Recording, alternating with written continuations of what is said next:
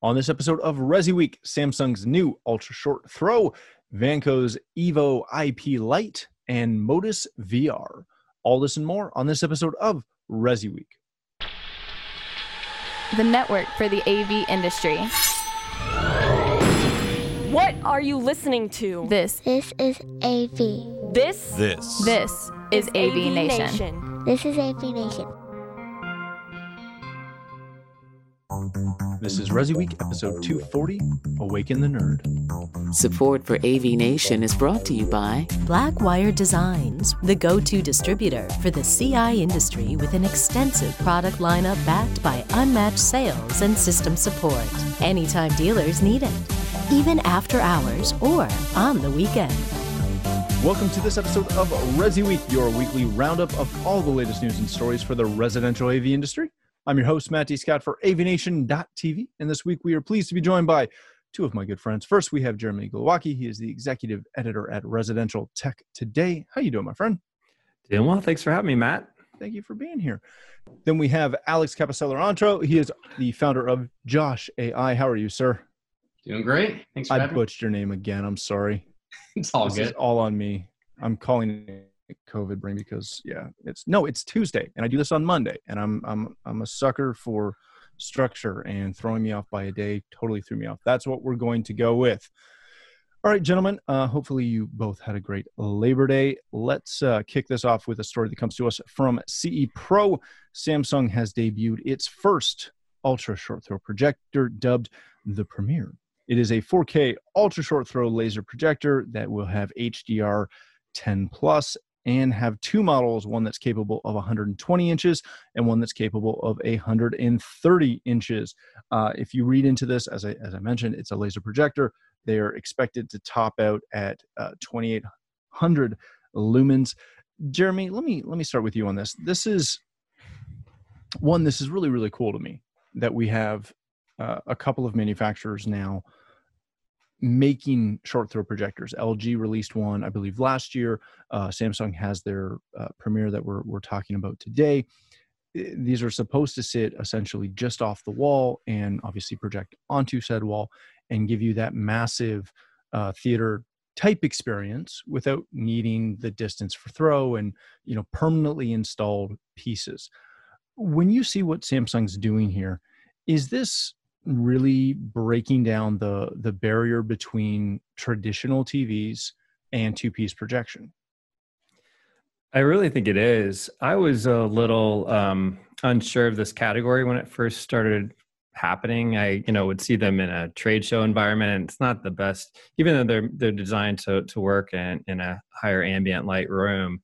Um, it just, you know, it was never demoed pretty very well f- for me. But I've seen so many manufacturers uh, get on board. You know, that Michael Heiss wrote about this for us as well, and he, he was mentioning that Sony, LG, Optoma, Hisense, BenQ, and Epson all have um, a, a UST offering now as well. And Samsung was a little late later to the game, but I think what what's kind of interesting about this type of cat this particular category is that unlike a two piece projector system, you actually have um, a smart component. You have you have apps as part of this particular offering. So um, you know you can integrate your Apple TV right there into it. So it's a it's a single solution like a TV, but yet you have that projector experience um, without having it be above your head or you know some kind of a difficult installation type of scenario.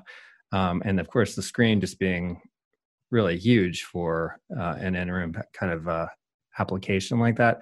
I really do think that there's an opportunity there for this to to fill a, a need um, when you just can't fit this giant TV into a room, for instance, or it's just not affordable. This is a great great option, I think. Oh, very good. Alex, when you see this, one of the things that comes to mind is this is a, I guess, the fourth installment in uh, Samsung's kind of kind of push to have some. I, I don't want to say luxury um, segments, but essentially luxury high end segments. They they started with the frame, they added the Sero, and then obviously the Terrace earlier this spring, which again are are you know the frame's a, a really nice TV, but but it, it, it looks really nice. It, has got that fit and finish. The Premiere in in the the marketing shots, uh, of course, we haven't seen this in person yet, but in the marketing shots, it doesn't look like your typical projector that you buy from you know any of us and and put in a room and you get this big grayish plastic box. This looks like a a, a really cool nice piece of piece of technology. Are they betting on that cachet of, of kind of being a, a name brand luxury item to really help propel the technology you know, it's a really hard question to answer from my perspective. I am I'm not traditionally a projector or even a theater guy. With what I focus on, it's so much about the interface, the, the user experience. And when I think about this, it, it's a really interesting just product that they came out with. Um, I've always been impressed by the ultra short throw projectors. You see them at CES, and you're just really impressed with how is this possible and what it can do typically in a dark room, you know, the question will be how well does this really work in sort of a daytime setting? But the other thing that always challenges me a little bit is you've got this box that's sitting essentially right in front of where the screen's going to be, you know, where the where it's projecting. And in our industry, you want to hide things. And what's so brilliant about the Samsung Frame TV is it is hidden when it's off. It just looks like artwork. That's what really makes it work. In this case, even going with nicer materials and nicer fabrics, it really does stand out to me. It comes in sort of this white or gray from what I've seen. And I'm not sure how well you can hide it in a cabinet or even under the floor. And so it, it does sort of bring up the question of which rooms will this be most um, sort of fitting? Which level of luxury homes will want this? You know, there's some homes, as everyone on this call knows, you don't want to see any technology. It needs to be completely hidden. And I don't know where this sort of fits in with that.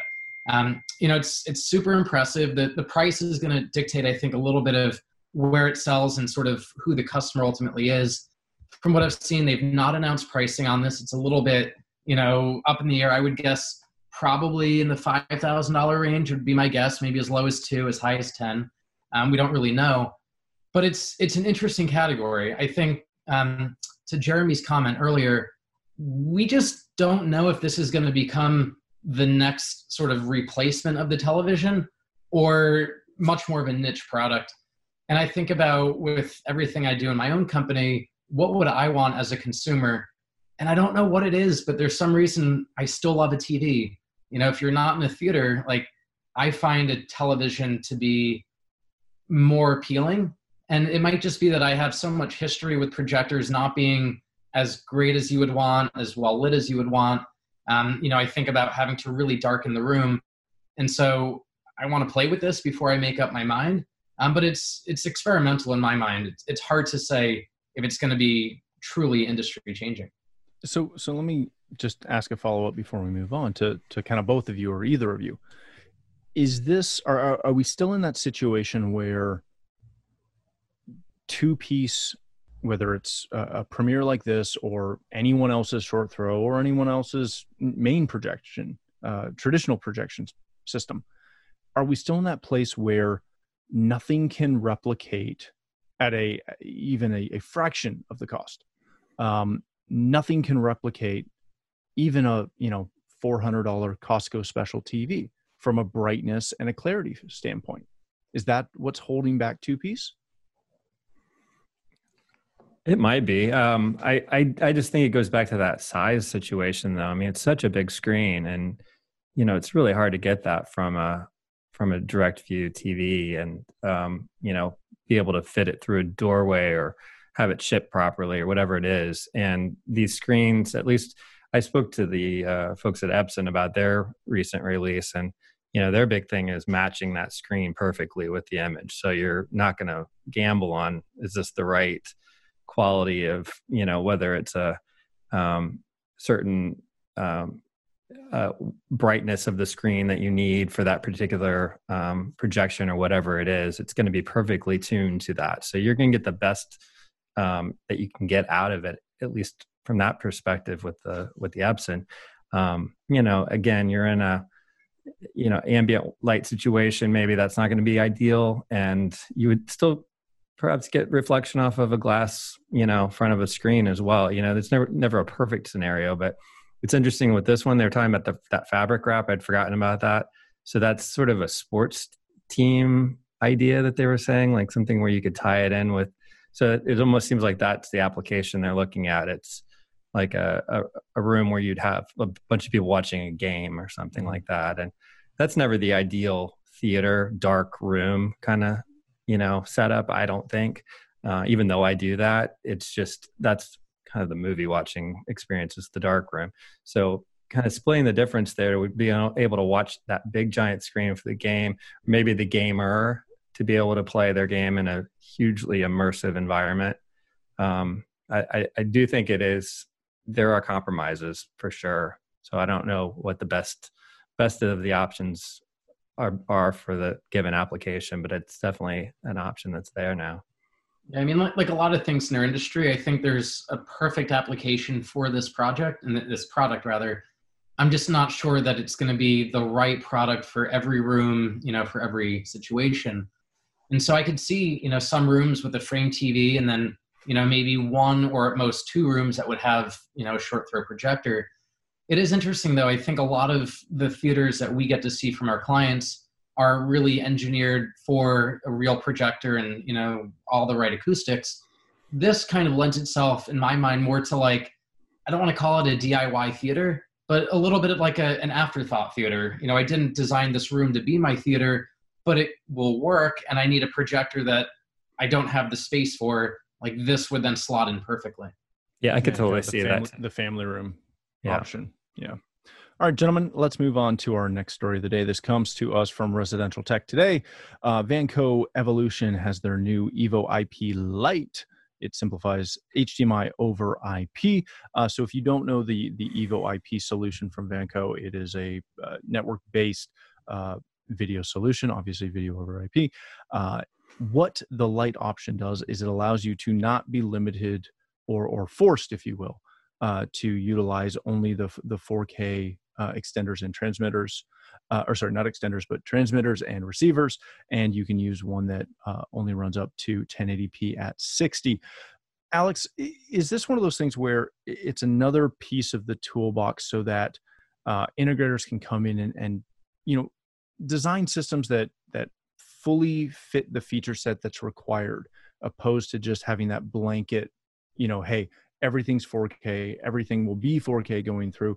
This lets them kind of mix and match as needed to to fit that uh, that that installation a little bit better. Is this just another you know way of of, of properly specking systems?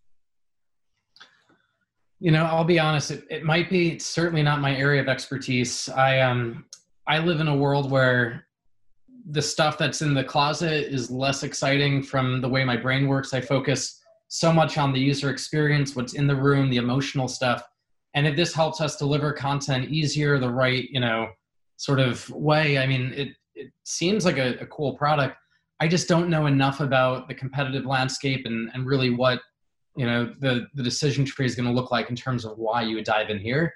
So I'd be curious to get more of Jeremy's thought, but you know, my viewpoint is always how do we make things easier?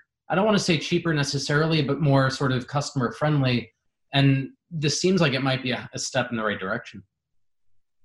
Very good, Jeremy. When when you see this, kind of to Alex's point, this this you know really f- hits me on that. You know, again, as Alex said, it it's stuff in the closet that may not be as exciting to most customers, but if you can essentially help a help a customer save some money on the back end and or or in the closet and say hey you know we have a bunch of sources that are only 1080p they don't need to be 4k so we can save you some money here and you know maybe add josh or some other feature set that was you know going to stretch the budget. Is that where these kind of pieces really really play? Yeah i mean i, I think that's that's well said. Um, as a custom integrator, if you if you can show your clients that you know how to make the most out of what they want in their home, then you're going to be that trusted um, resource for them going forward.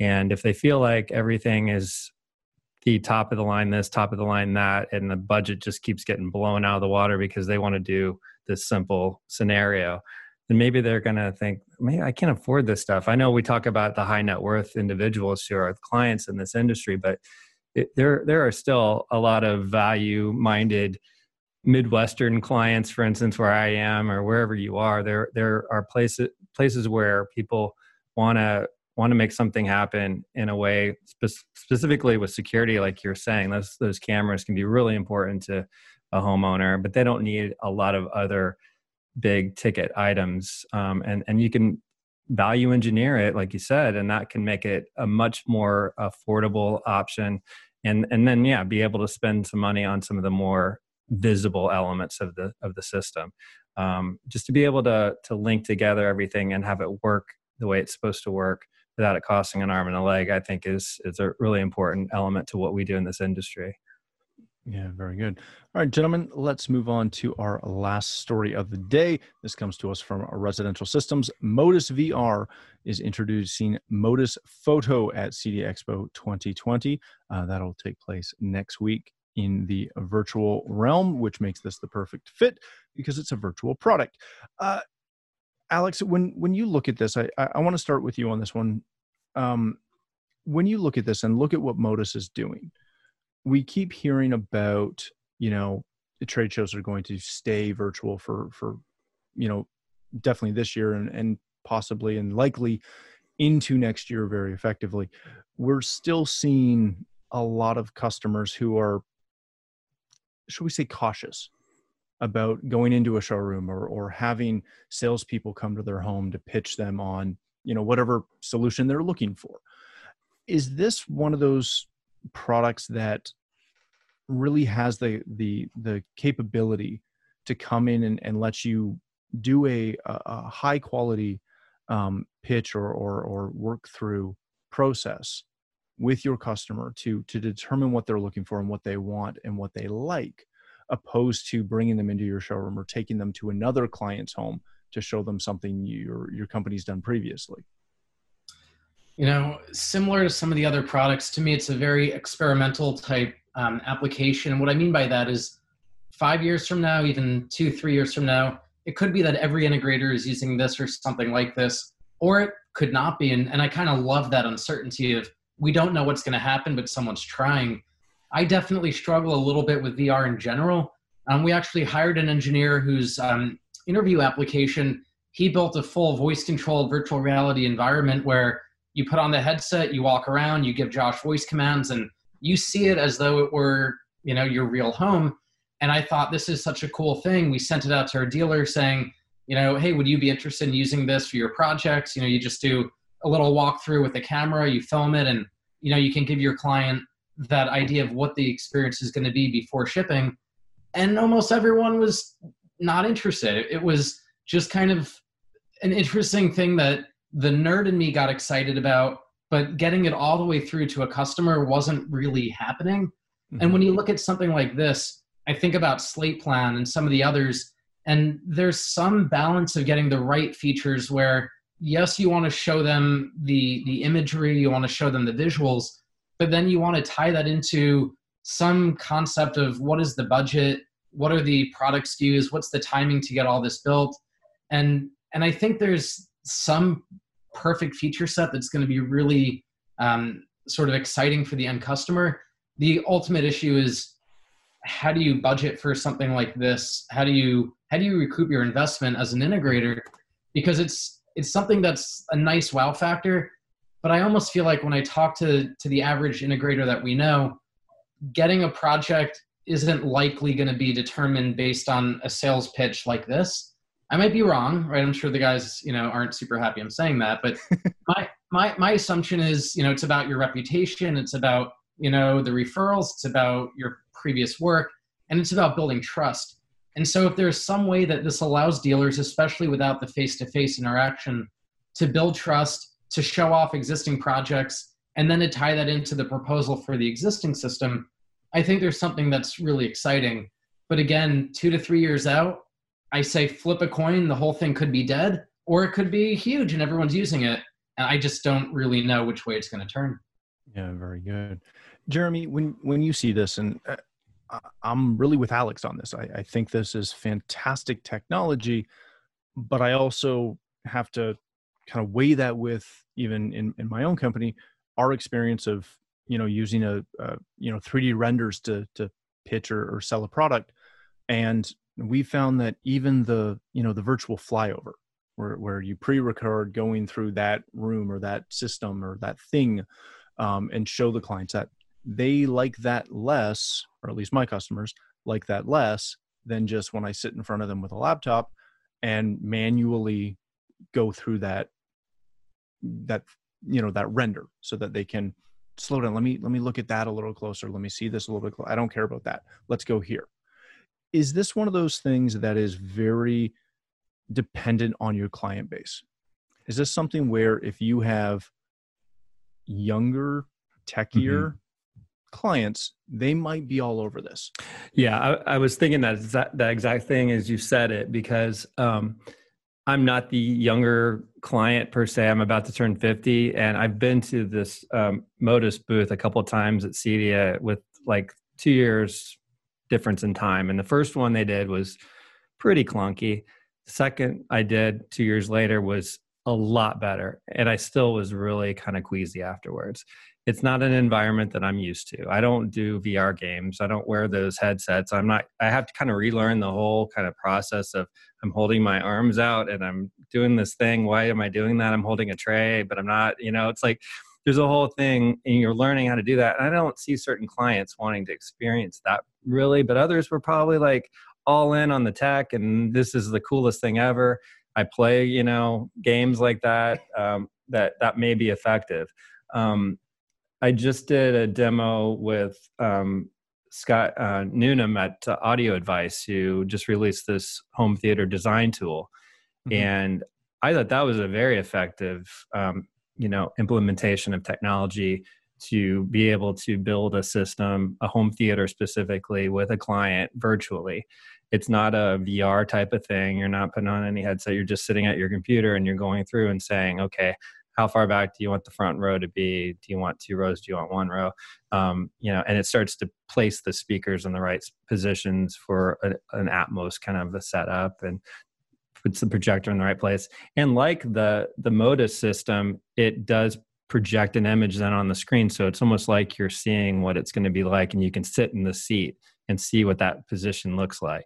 Um, I remember Modus; they had dust particles through the projection image going across. You know, they'd really put a lot of detail into it. So credit to them for really trying to make it look real. It just I don't know how much every person's going to find that comfortable to go through and these days i don't like the idea of putting on anything on my head that's not a mask to protect me from you know mm-hmm. covid so it, it seems a little weird so is this is this something that we really just have to kind of sit back and, and watch to see where it goes because there there will be those customers that love this but i i, I caution to guess that the majority of consumers today aren't going to buy into this yet. Yeah, Matt, Matt, my feeling on this is it's way bigger than just Modus. This is a discussion about VR in general. 100%. Is, is VR going to happen? And you look at companies like Facebook who have spent billions on Oculus and you know other platforms and it literally blows my mind seeing what they're doing, but it hasn't yet made that shift where the average consumer is living at home with the VR headset. They're they're not using it every day. And I've recently gotten very into 360 camera footage. It's just a, a fun, cool thing. And I immediately convert all of that to just 2D flat video because I don't want to live in, in VR. To me, it's it's almost, I don't want to say it's a gimmick because it might again become the next thing that we all kind of get onto. But I think in this day and age, I, I know people trying to use VR for education, for you know, on hands training, you know, doctors, stuff like that. There are going to be some niche applications that really work. But when you're talking about VR for a home demo, I've seen real estate agents try it and others like this. It's it's missing something. I don't know if it's the dizzying factor, the you know, the weirdness of it. Maybe there just needs to be some more. I don't know. I don't like accessories with wrist gloves or something. I don't know what it is, but it feels like VR in general similar to to prior com- comments, in two to three years might just kind of go away and not be a thing of interest, or it might really blow up because of some little tweak that just immediately makes it just make sense to everyone. In general, I tend to be a lot bigger. Um, a, much bigger fan around augmented reality as opposed to uh, virtual reality and augmented reality of let me be in my home maybe with glasses or a screen or something and be able to see what this room would look like if i had you know this samsung ultra throw projector on the wall with these meridian speakers and you know cine seats like to have that augmented in my actual home starts to get more interesting for me but virtual reality i've really struggled with. Is this still just one of those things where sometimes simple's just better? Like i'm really glad you brought up the real estate thing because if i go and look at a real estate listing and uh, again i haven't seen i've seen some people that tried the vr thing for a while and it didn't last but even when they have these curated you know drone flyover in the home and the water's running in all the taps and all that jazz i still find myself going back to just the slideshow. I just want to look at the pictures. Is that is it just that we like the simplicity or the the comfort in knowing where it is? Is that is that what vr has to overcome? I, I think a lot of it really is about trust i think when you're watching something in vr it doesn't feel as real. It doesn't feel as unedited. And with my company for example the majority of videos that we show are just me holding an iphone showing a live demo with no edits no cuts no nothing because it gets someone to really believe that this is actually happening. Once you start getting into high edits and you're you know really tuning the lighting and you know as jeremy said you're getting the projector dust you know particles to show it starts to almost feel too good to be true. And i think people have this unconscious doubt of will this really be the experience i have? Will i get 80% of this? And what's the 20% that i'm missing? And so trust and, and believability is i think one of the missing pieces. Yeah, very good. All right, gentlemen, let's leave it there before we take too deep of a dive into into VR and, and trusting the virtual world. Uh, thank you both so much for joining us, Jeremy. If people want to connect with you, learn more about residential tech today, where do they do that? Go to restechtoday.com and subscribe to the magazine. We'd love to have more subscribers and also look out for our podcast. And I did interview uh, Scott Newnam about the, that uh, design tool, and that's going to go live next week. So check it out. Excellent. Thank you so much. And congrats on that podcast. That fantastic. Alex, my friend, thank you for taking some time to spend it with us today. If people want to connect with you, learn more about Josh AI, where do they do that? Best place to start is just the website. It's josh.ai. And from there, you can link out to our Instagram, Twitter, Facebook, email, whatever you'd like. We've got a lot of stuff right there on the website. Awesome. Thank you both again for joining us. If you'd like to connect with me, you can find me on Twitter at Matt D. Scott and pretty much every other social platform. But more importantly, please visit avnation.tv where you'll find this show as well as a wide variety of our other shows with all the verticals that we cover. When you visit the website, please take a moment to check out our supporters. We are extremely thankful for their support and ask that you check them out as well. Thanks again for watching. That's all the time we have for this episode of Resi Week.